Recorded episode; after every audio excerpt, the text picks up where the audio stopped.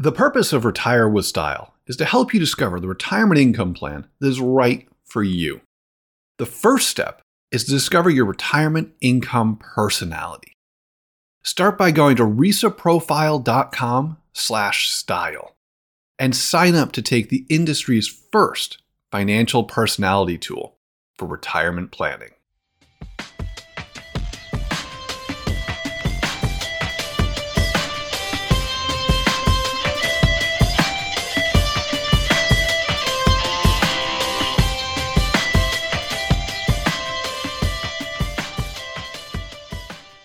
Investing is a lot like a chainsaw.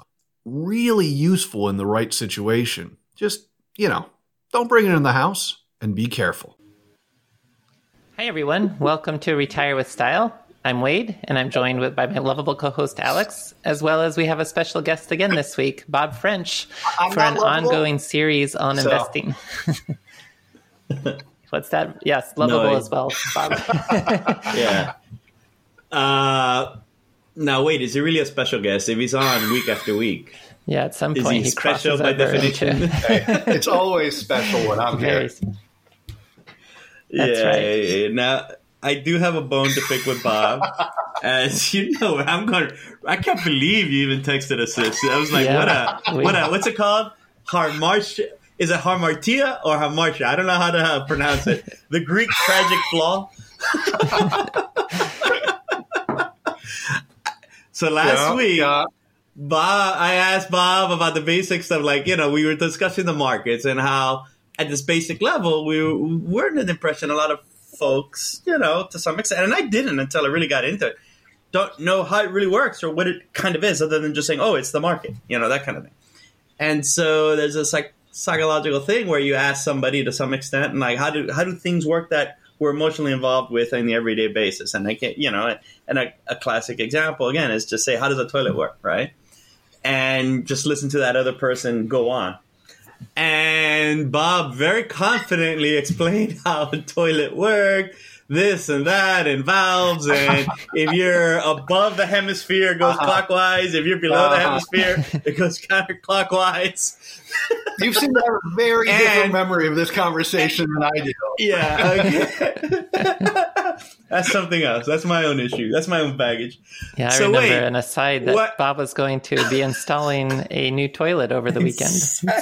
yes, yes, and obviously he just he just gave us a dissertation on how toilet toilets work. But little did we know, we get a text, Wade and I, hey guys, I'm going to be late today. I'm having a plumber installing. He's going to install a toilet. And wait, what did you respond to him? I thought you said on the last episode you were going to do that yourself. That's right. And Bob, what did you respond to I- that was the plan, and then I realized that was an absolutely horrific idea. So, yeah. okay. capitalism works. So that's pretty It's much specialization. that's pretty much today's podcast, right? yeah, I specialization understand Today's the podcast. You know,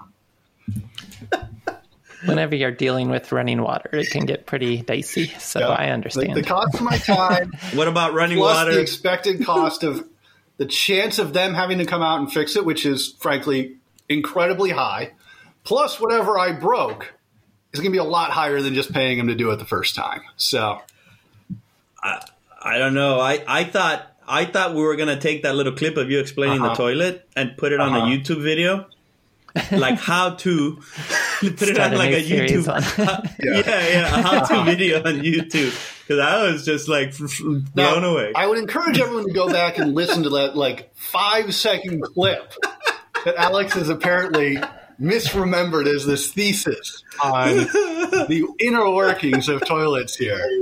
Uh, we're gonna send that clip right to the Uh-huh. Smithsonian. What Uh-huh. are you talking about?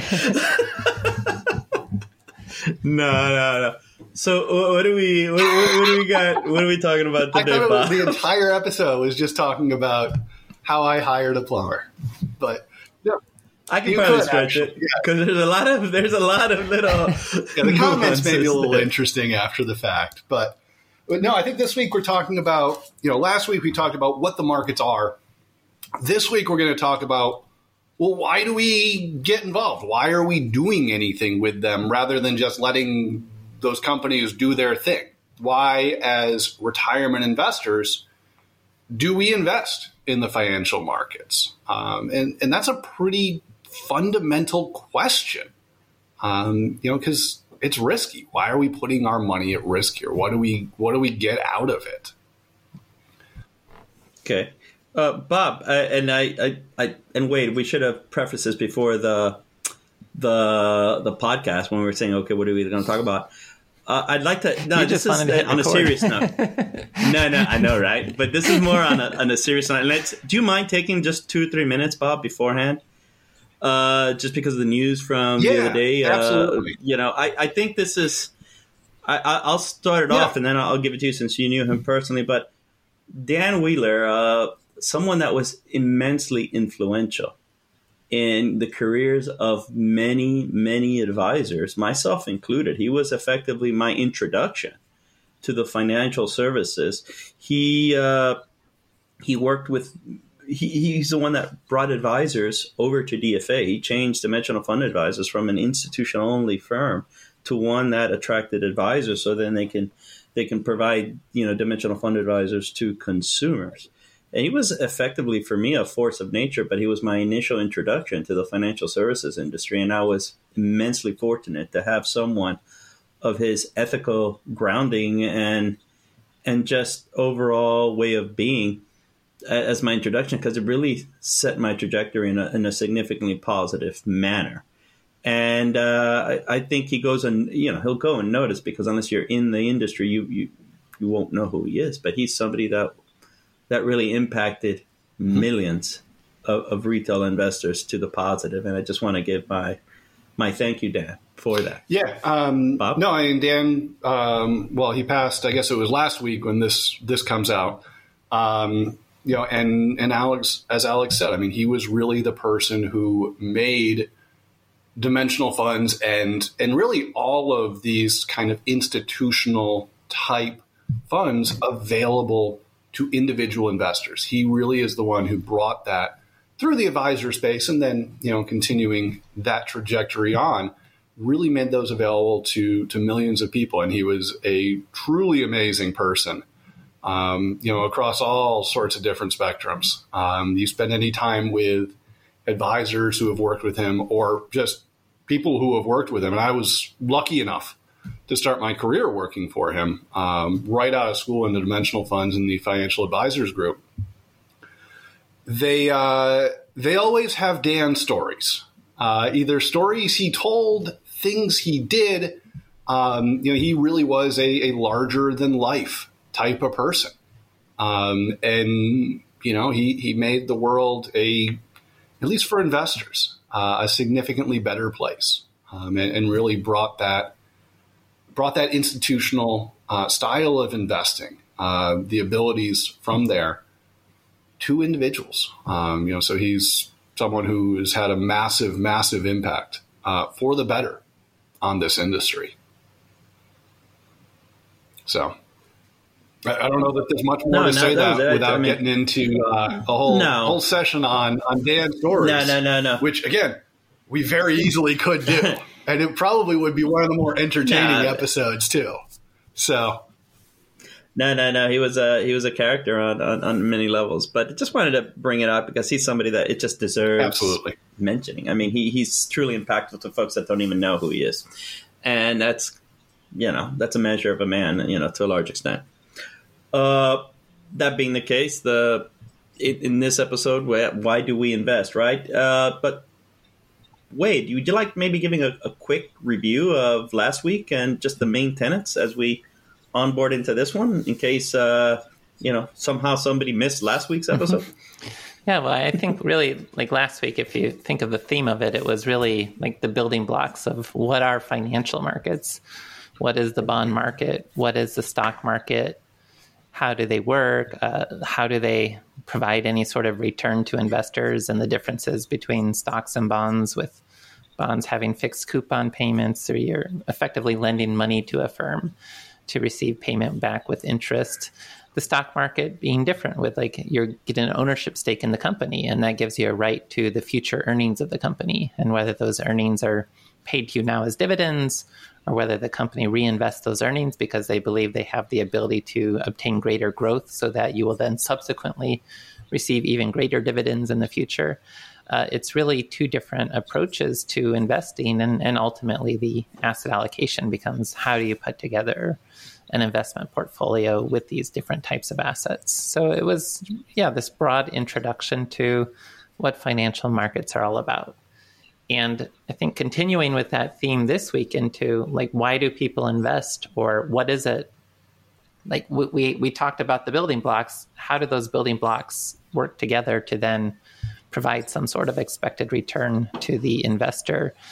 And ultimately, the I, I, know with the first bullet point that Bob has in his outline about the kind of theme for today, it's it's actually Alex's favorite expression that the uh, the market doesn't owe you a retirement, but why might you think you may be able to fund a retirement by investing in the market?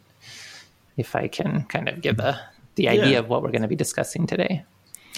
And yeah, and so, it's it's my it's my favorite expression, but I, I took it from Weston mm-hmm. Wellington, who we, we, I think Bob is trying to get him uh, later on in in this series, and it's, stuck with me ever since. But uh, I I, I think it also that that phrase has a lot of implications. It even has implications from what we talked about last week, which was, you know, at the end of the day, the stock market is a form of financing mm-hmm. for companies. You know, those are one of the building blocks that we were talking about. And what does that mean? I mean, it, it, it's you know, a company pre IPO seeks to f- finance growth or pay back older investors, existing investors, and they go to the stock market as one of the options for that. So it, it's really a form of financing. And then even in the secondary market, you know, it, it's it's the continuation of that because they could be active participants in issuing shares, et cetera, et cetera. Uh, but at the end of the day, I, I, I do think it's it's very true because it's it's about financing a company. It's not about a magical place where you put in ten thousand dollars and it's a God given right three years later to take out 10,500 or whatever. It's it's not that at all. It's it's it's a function of capitalism. But, no, that's that's absolutely right. Um, you know, it's it's one of those things where I always think of when we're investing, it, we're getting our returns from the market because of risk. Um, that's that's fundamentally how this works, and we'll talk a lot more about that concept uh, in future episodes and really diving in what does that mean? What are the implications there? But let's just take it right now as an article of faith. Risk and return are two sides of the same thing. You don't get any returns without taking on any sorts of risk. Um, you can take on risk that doesn't give you returns, but there's no returns without risk. Let's take a moment to let the audience know that this show is sponsored by Retirement Researcher. You can learn more about Retirement Researcher at retirementresearcher.com and subscribe to our newsletter where you'll receive weekly actionable information for your retirement planning benefit. Retirement Researcher is an online community devoted to helping you create the retirement income plan geared towards your goals. And and with that, Bob, and this is more of a, a personal take, and Wade as well. I, I, know I've mentioned it. I, I know speaking with Finke, I don't know if it was on the podcast or just offline, but again, going back to that risk. You need to have risk, and it's a form of financing. And again, this goes back to why invest in the market, right? My issue, and, and to some extent, uh, with the thinking of the market is this magical place where if I put in ten thousand dollars, if I put in hundred thousand dollars, ten years later, I am going to get out mm-hmm. X amount simply or because even, historically you know, that's how it is. Some larger number. Yeah, yeah, yeah. Whatever. X plus whatever, right? It's again, it's this, And it's my God given right, right? Yeah, that kind of thing. That that I think is a dangerous mm-hmm. thing, and and I think in in a funny sort of way, because of the 401ks, because of this huge amount of investing that's happened over the last, let's say, 25 years.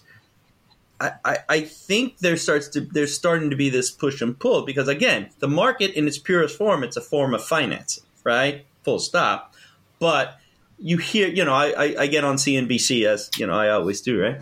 Uh, and and but you start hearing stories. I don't know when or, or what presidential whatever, but you start hearing literally folks that are in the industry, pundits saying, "Oh, the Fed will never let the market go down because of 401k Mm-hmm. investors." Oh, the president will never let the whatever happen negatively because of current investors in the market. And so this kind of leads to a weird artificial pricing schema that that I I, I think is not good over the long term for obvious reasons. Because at, at heart, if it's a form of financing, then you know you can't put artificial puts just because it's going to hurt people in retirement. I'm saying that with a cold, cold view of things, and I get that, but it's not a good vibe to kind of pretend that if you put them put money in the market, it's going to go up because the the government will never let it go down. Yeah, no, absolutely. And I think a lot of that, um, one, is just straight up not true. As we've seen, uh, you know, over the past, you know, we had 2008, we've got, you know, the post pandemic period where the market was going down. Uh, well, still going on. Um, you know, that's just not true. That the, I mean, the Fed may try and you know prop things up a little bit, but there's there's only so much they can do. Um, the president would love to make sure he could never, or they could never, or they could prevent the market from ever going down. That's clearly not the case. Uh, they can't keep the market going up either. Uh, they don't have that much control there, but the market is going to do what it's going to do, and when we get involved in that, we have to accept it.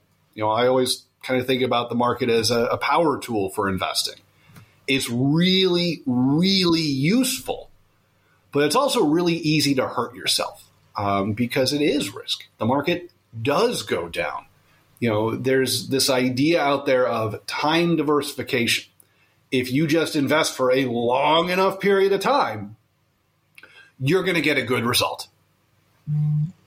It's worked out like that by and large, um, but there's nothing saying it has to.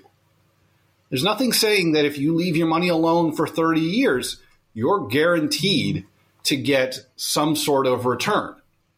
Uh, you know, some sort of average return, and the market will pull you back and forth to kind of get you to that point. Uh, it doesn't work like that. The average return is just what it Is it- happens to have averaged.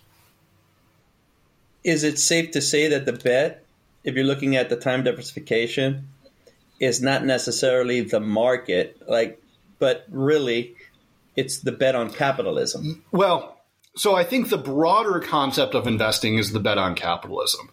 The idea of time diversification.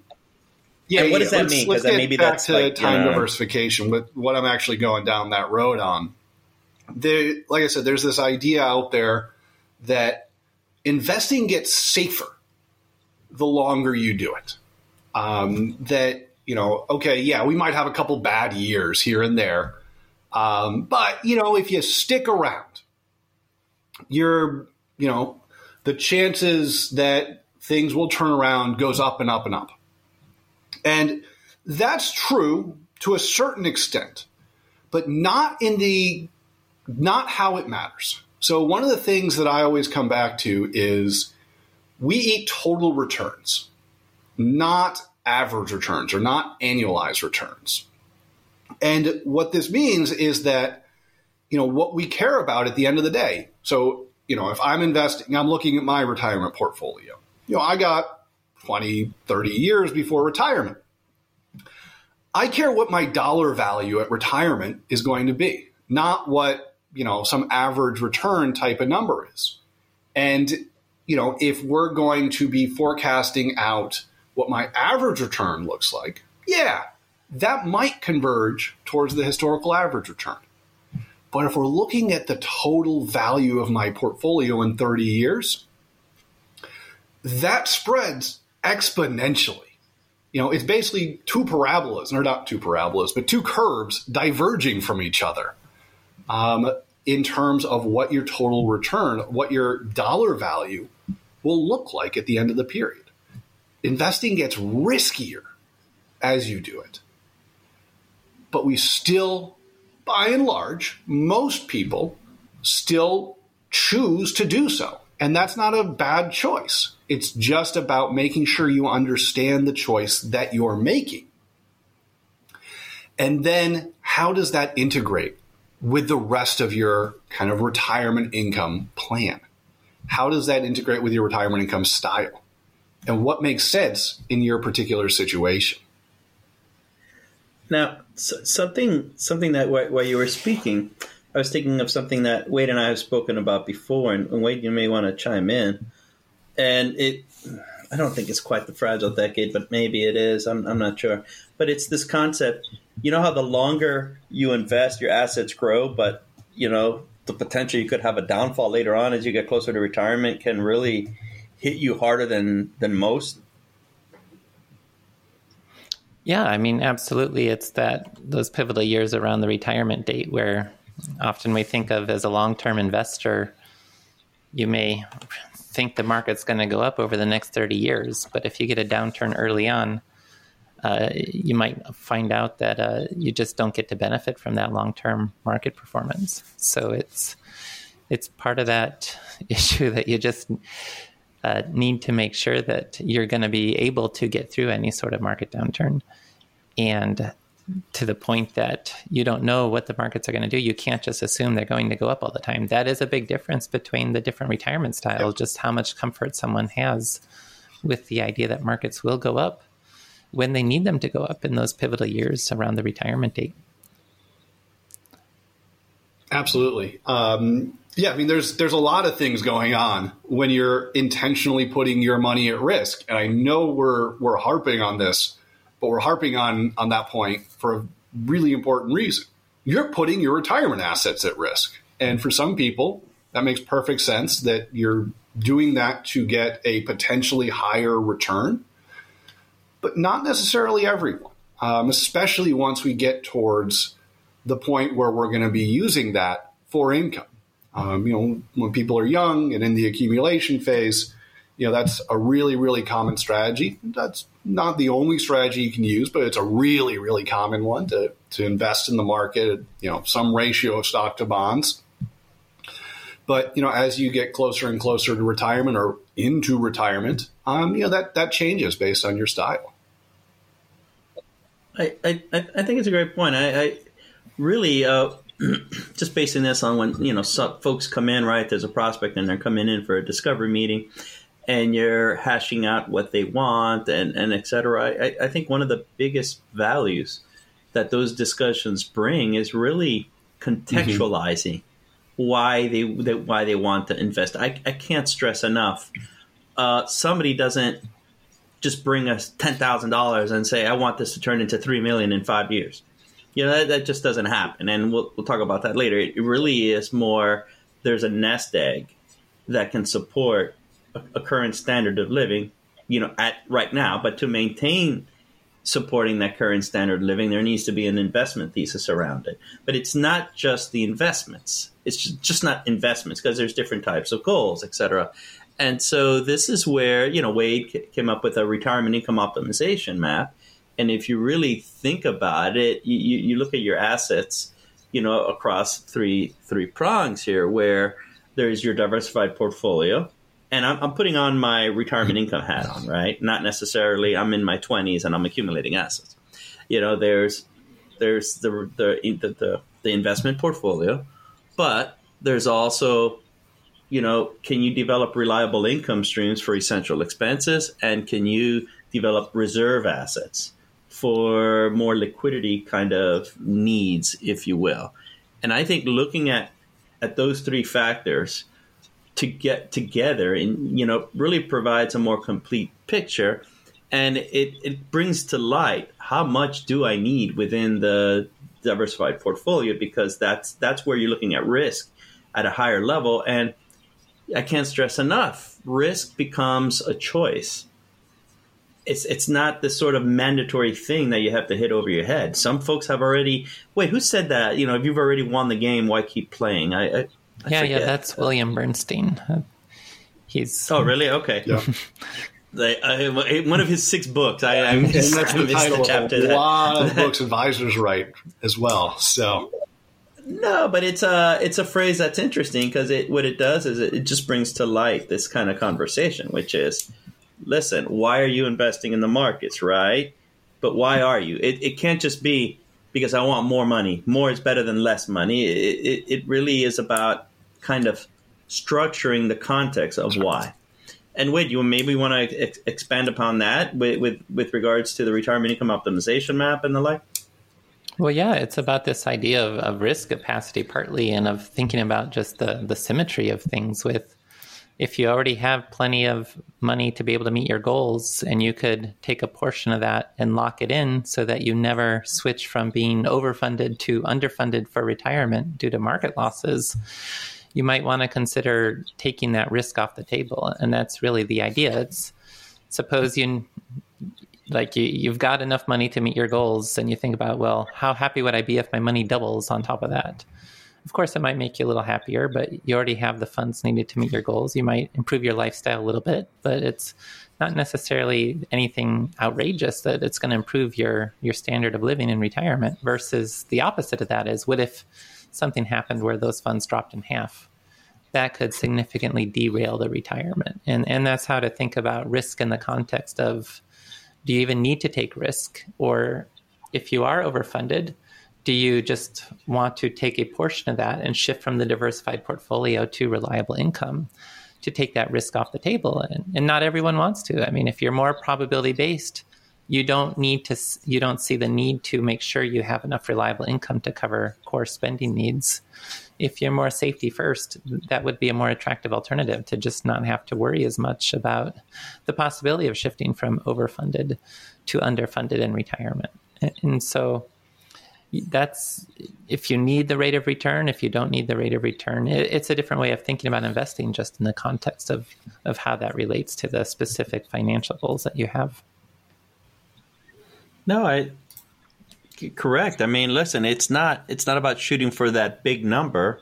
It really is just just trying to get contextually what you wanted to accomplish. I there was a recent update to you know that happiness study that they've been like a longitudinal study in Harvard where you know I don't know the ins and outs of it, but you know effectively there's there's a certain level of wealth that kind of covers covers you from you know having to survive and having to worry about things that are more you know hierarchy of needs, you know lower base hierarchy of needs in nature. And once you get past that, the higher levels of wealth, you know that you, you, get you get to a point where there is this marginal utility. Yes, more is better than less, but in terms of an existential peacefulness, I think I think you run into a, a, ceiling at a certain point, and so like I said, it, it becomes sort of an option.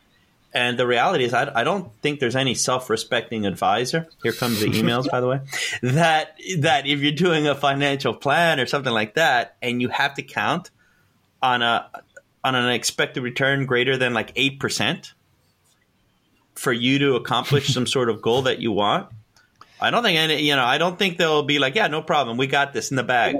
You know, we're gonna we're gonna stake, we're gonna buy some crypto and stake it on the Kraken system, and you know, off you go. Oh, it, no, no one would do that. They, they would kind of they would tell you, okay, let's let's reassess your goals. Let's see what things we can control that could help you achieve it. But the reality is, in the advisory space, if you have an advisor that just takes your money and says, "Look, we're going to get you more money, and you you know, in five years you'll have more money, and then you can decide what to do," then that's not the way to go about it. It really is trying to assess, and goals will change. We get that, you know, but it's really trying to assess some sort of endpoint and then back into what you need to do to structure that. And then there's always rinse, repeat, and reassess and all of that stuff. But that's how it goes. And so it's very important for you to really have a good idea why you're investing. If if you're if you're sitting down listening to this and you know, let's say you've just retired and there's this new investment theme that's kind of capturing your attention and you're thinking hey maybe i should put 30% in this because who knows you know it could grow. And you're kind of living pretty well right now you don't have an anchor. And that at the end of the day is going to come back and bite you no absolutely i think that idea of backing into your portfolio um, or, or really your your plan is incredibly important you always start with where do you want to go compare it to where are you now? And then you figure out that bridge. You figure out what you need to do to jump that space to get to the place that you want to go. And, you know, obviously the specifics are going to really come down to what's your retirement income style, because um, that kind of lays out what kind of the the best approaches are, or the mo- ones that you're comfortable with. Um, and then you just figure out, okay, how do we do this? It's an engineering problem to a certain extent at that point. And what do you feel comfortable with? Um, and sometimes that push and pull is going to mean that you have to change your goals because getting to uh, whatever your goals are from where you start now isn't really feasible or, or puts you at more risk than you're comfortable with. But that's the process. Um, you back into your portfolio and you back into one that will be able to be comfortable for you to be able to stick with uh, through however long we're talking about here. Yeah, and I think too when you contextualize your investment experience, when you contextualize why you're investing, it gives you look as humans we're we're, we're prone to biases. We're we're prone to making terrible mistakes when it comes to investing. Although very good for our adaptive survival, they're they're they're they're maladaptive in a in a significant way on orders of magnitude when it comes to investing. And just knowing them isn't going to help you, but putting yourself in situations and environments in which there's guardrails in place is really the best that we could offer right now. And and some of that is being sure that you've contextualized the investment experience because if you know why you're investing, you can always go back to that during moments of duress, during moments of, well, what's going on with the market? Doesn't it know it owes me a retirement? No, it doesn't. It doesn't care. It's agnostic. you know, it's not there for you. You're there for that. You're there for the market, not the other way around. Yep. you know, and but because of that, Bob, what what do you think? You know, contextualize it. What happens when does how well does the financial industry do to help you contextualize the investment oh, experience? How altruistic are they? Um, you know, and and we've in a number of different avenues, we've all kind of talked about this individually about how the financial mar- or financial media um, and financial services industry as a whole um, is just horrific at helping investors and helping retirees reach whatever it is that's appropriate to them. Um, you know, we'll get into this a lot more, um, you know, in a future episode where we're actually talking specifically about the financial media. But, but long and short of it is the financial media. Um, we'll, we'll separate these into the financial media and the financial services industry. Financial media, their incentive is not for you to have a good investing experience. Uh, their incentive is for you to keep watching uh, or keep reading or whatever it is. You are the product being sold in 95% of the cases. Your attention is what they are selling to their actual customers, the advertisers. Um, so if they give you good information, if that if that good information is what keeps you watching, great. You know, they're not necessarily bad people. You know, they'd like to help you if they can, but but that's not their their ultimate objective. The financial industry, financial services industry as a whole, by and large, up till relatively recently, and still relatively, or for a very, very, very large chunk of the, the industry, is about getting you to do something. It's about getting you to buy something or sell something or make some change in your portfolio whether that's appropriate or not, whether that serves your end goal or not. So, by and large, you don't have that many people out there actually actively trying to help you reach your ultimate objectives. You know, they're all out to do something different. And again, you know, I'm not going to say they're they're out to hurt you. It's just that their goals are different from yours. And that's really, really important to recognize. Are you getting close to or are you in retirement? Well, investing during retirement is a little bit different than during your working years. Your investments are there to help you pay for retirement, and now is when they need to earn their keep. To make sure you're on the right track, download Retirement Researcher's 8 tips to becoming a retirement income investor by heading over to retirementresearcher.com slash eight tips. Again, get Retirement Researcher's eight tips becoming a retirement income investor by going to retirementresearcher.com slash eight tips. That's the number eight tips. Yeah, I, I think. Listen, when I, I I love the markets, I really do. That's why I initially got into this, and I like it. And I watch CNBC. I, it's part of my morning routine as I'm drinking my coffee.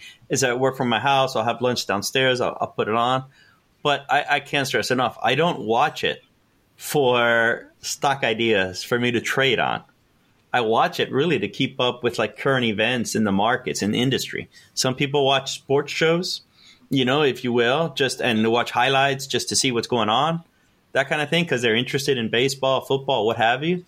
I literally just like the whole news of companies. It's it's one of those things. Some people like C-SPAN, right? I, so I, I, really watch CNBC just to keep up with current events. Now there is a part of me that watches it to see the antithesis of what good advice is like, you know, that kind of thing. And there's maybe a little bit of Schadenfreude that, that goes on there, especially when Cramer makes a pick. But the the reality is, I, I don't watch it so I get stock ideas. I watch it just to like be just just to listen in because I like it. I, I think the problem happens when I'm at the age too when you know some of my friends they've had you know good professional success, they have extra capital, and they start. I, I think I, I put in I, I read a text last week, but they start sort of saying, hey. I want to take a flyer on this. Hey, I want to take a flyer on that. But it's not my investments. It's just, you know, a, a flyer. I get that. And if it's entertainment, it's entertainment. But I, I think that's a slippery mm-hmm. slope sometimes and uh, you know it grows and grows and grows. It doesn't go less and less and less, you know, with regards to that. And before you know it, you know you, have lost complete context of why you're investing. Other than I want to potentially get a ten bagger. I've never gotten a ten bagger in my life, and Johnny down the street got one, so I want one. You know that that that kind of thing. And I think this is you know it, it's hard to sort of separate yourself from that thinking if you don't contextualize why you're investing. And there, there's yeah, there's an important distinction too between being a long-term investor, which often means just allowing the markets to hopefully grow as the economy grows over time versus this idea that you should always be taking some sort of action and you need to be trading or buying and selling on an ongoing basis when the reality is that can cause you more trouble than if you just have that more simple buy and hold strategy. But with the consumer media and, and with the type of financial services that are paid based on trading activity, a long term investor who buys an asset and holds it for the next 30 years isn't uh, something that's really going to help those uh, other types of individuals uh, succeed in their businesses. And, and, that's where we have to think about investing as, as a long term investor is not necessarily benefiting from that type of ongoing advice and churning and buying and selling and trading activity uh, that the financial media may push for. Yeah, absolutely. I mean, and, and there's always those. I think it's apocryphal studies because I've seen it from like every custodian about um, you know how their best performing accounts are the dead people who you know never closed out their accounts. Um, you know the accounts no one ever opens because they don't trade. Uh, now I'm that might be true. That probably is true in all honesty. Um, I've never seen the underlying study everyone always talks about, but you know, it's that exact same idea. You know, the more you wait, I, wait, I think that study's apocryphal. Yeah. could be. I think there's plenty of evidence though that people who trade less tend to perform better. There's absolutely, yeah, I don't know if absolutely a lot of evidence on that. Um, you know, one of the ways I've heard it described is, you know, your money is like soap. The more you touch it, the less you have. Um, you know, and and that's for any number of reasons. Um, you know, both because we're just bad at investing. Where you got to trade or you got to pay in most cases for for each and every trade. You got to play ta- deal with taxes. There's all sorts of things going on there. So you know, the less you actually do with your money, the more you just keep it going along, keep sticking to that plan, you know, throw your money in while you're working or, you know, pull your money out on, on time when you're pulling your money out in retirement. By and large, that's that's the right approach. That's the strategy that's going to have the best results.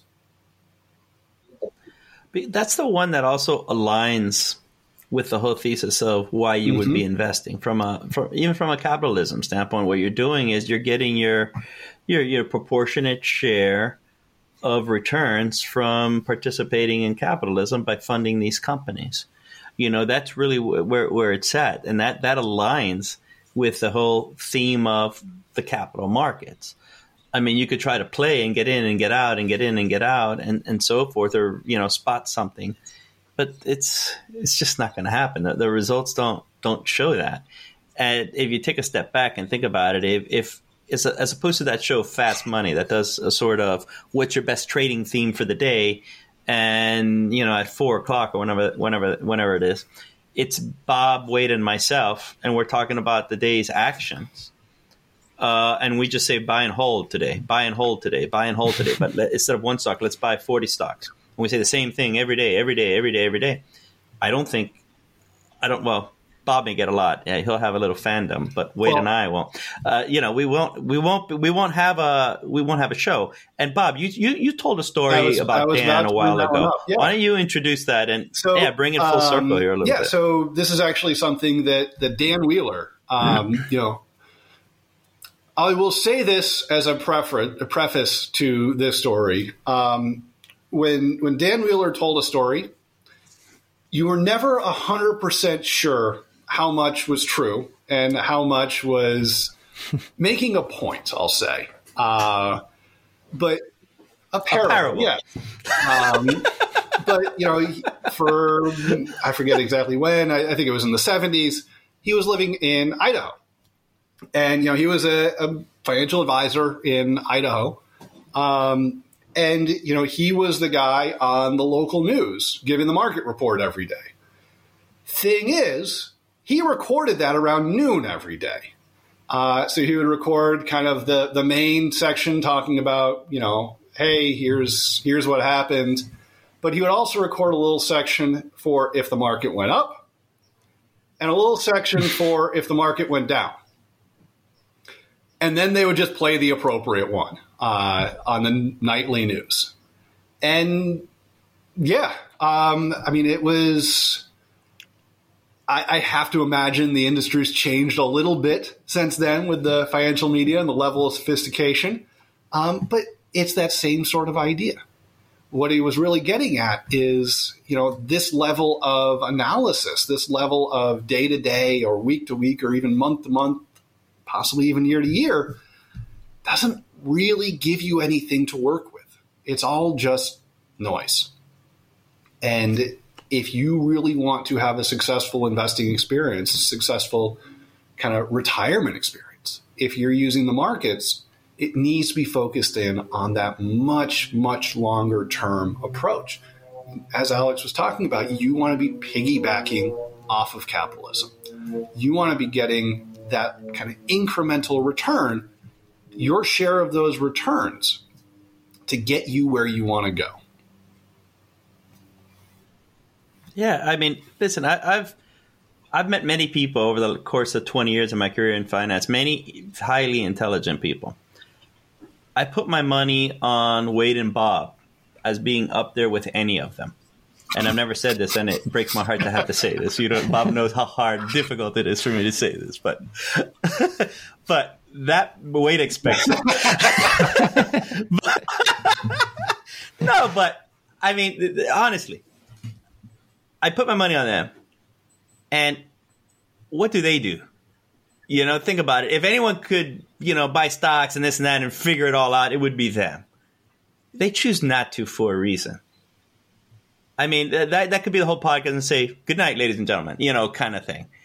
But they they they're they're very sanguine about the markets and investing. Don't get me wrong, but they don't they don't partake in. I'm gonna outperform. I'm gonna outguess. I'm smarter than everyone else. You know, kind of thing. They just piggyback off capitalism to get these expected returns, and I can't stress enough. Anyone's whose retirement is predicated on needing 10 plus percent return, you're going to need 90% luck behind you, you know, for, for this to, to be, to be able to pull this off. I mean, bottom line, you're, you're, you're not a genius. You're not going to, oh, I'm going to invest in, uh, I don't know, give me some sort of cybersecurity company, uh, you know, Palo Alto Networks because, you know, XYZ. No, It's just not going to happen, man. And if it does, you're just lucky. And I know you could say, "Oh, you're just saying that." I've given myself an argument that is is re, is not refutable, but no, we'll get into the stats. you know, that we'll get into the stats in, in later on episodes where you can choose to ignore it and say I'm different, I'm special because you know I'm a snowflake kind of thing, you know, and there's a you know everyone is different, but not really. Not when it comes to this. I mean, it just doesn't, and it takes humility to actually recognize that and and and and, and say that listen I'm I'm a participant in the market and I'm gonna sort of try to piggyback off of capitalism in aggregate in the fundamental risk that I'm going to incorporate in my portfolio. Bob, Wade, uh, comments, thoughts? I think that that's a great way to sum things up, and it's probably just worth talking about what we're going to be going into in the next couple of weeks with trying to build that argument more with how technical analysis and, and different types of approaches just ultimately don't work. And so that's just really building on this point of risk and return. You, you decide on what's the appropriate level of risk you're willing to take. Higher risk should hopefully lead to higher returns, but that's over long holding periods. And that's what that whole idea of piggybacking off of capitalism is all about is giving yourself the opportunity to benefit from return by having holding periods that are sufficient that hopefully some of those risks will balance out. But oh, risk is always there, and that's you can never overcome the the fact that there is risk as part of investing.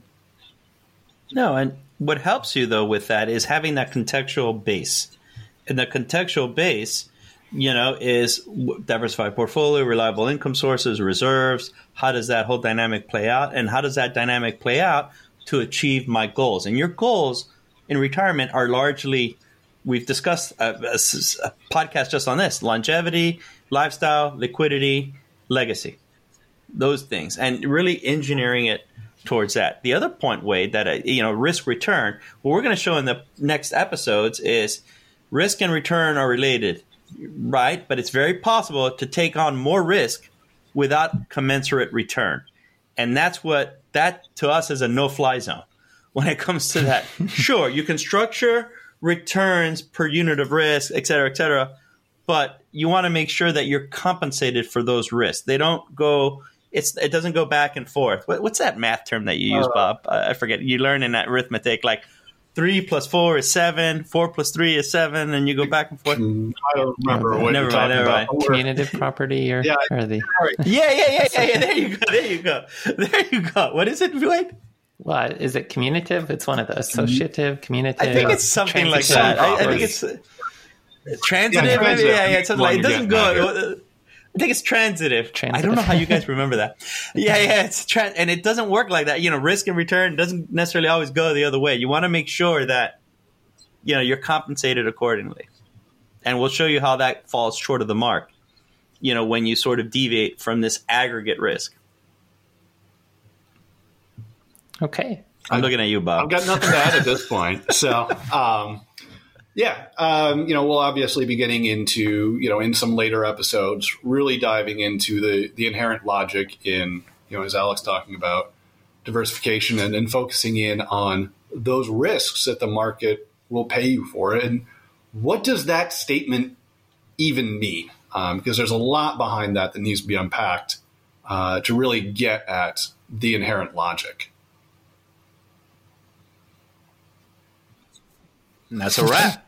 yeah. So we'll catch you next week when we start really this these last two episodes are more introductory and we'll, we'll really start to dive into some of these topics in greater depth. So thank you, Bob, for joining again and for joining us again in the future as well. And everyone have a great week and we'll catch you next week on Retire with Style. Wade and Alex are both principals in McLean Asset Management and retirement researcher. Both are SEC registered investment advisors located in Tysons, Virginia. The opinions expressed in this program are for general informational and educational purposes only and are not intended to provide specific advice or recommendations for any individual or on any specific securities. To determine which investments may be appropriate for you, consult your financial advisor. All investing comes with a risk, including risk of loss. Past performance does not guarantee future results.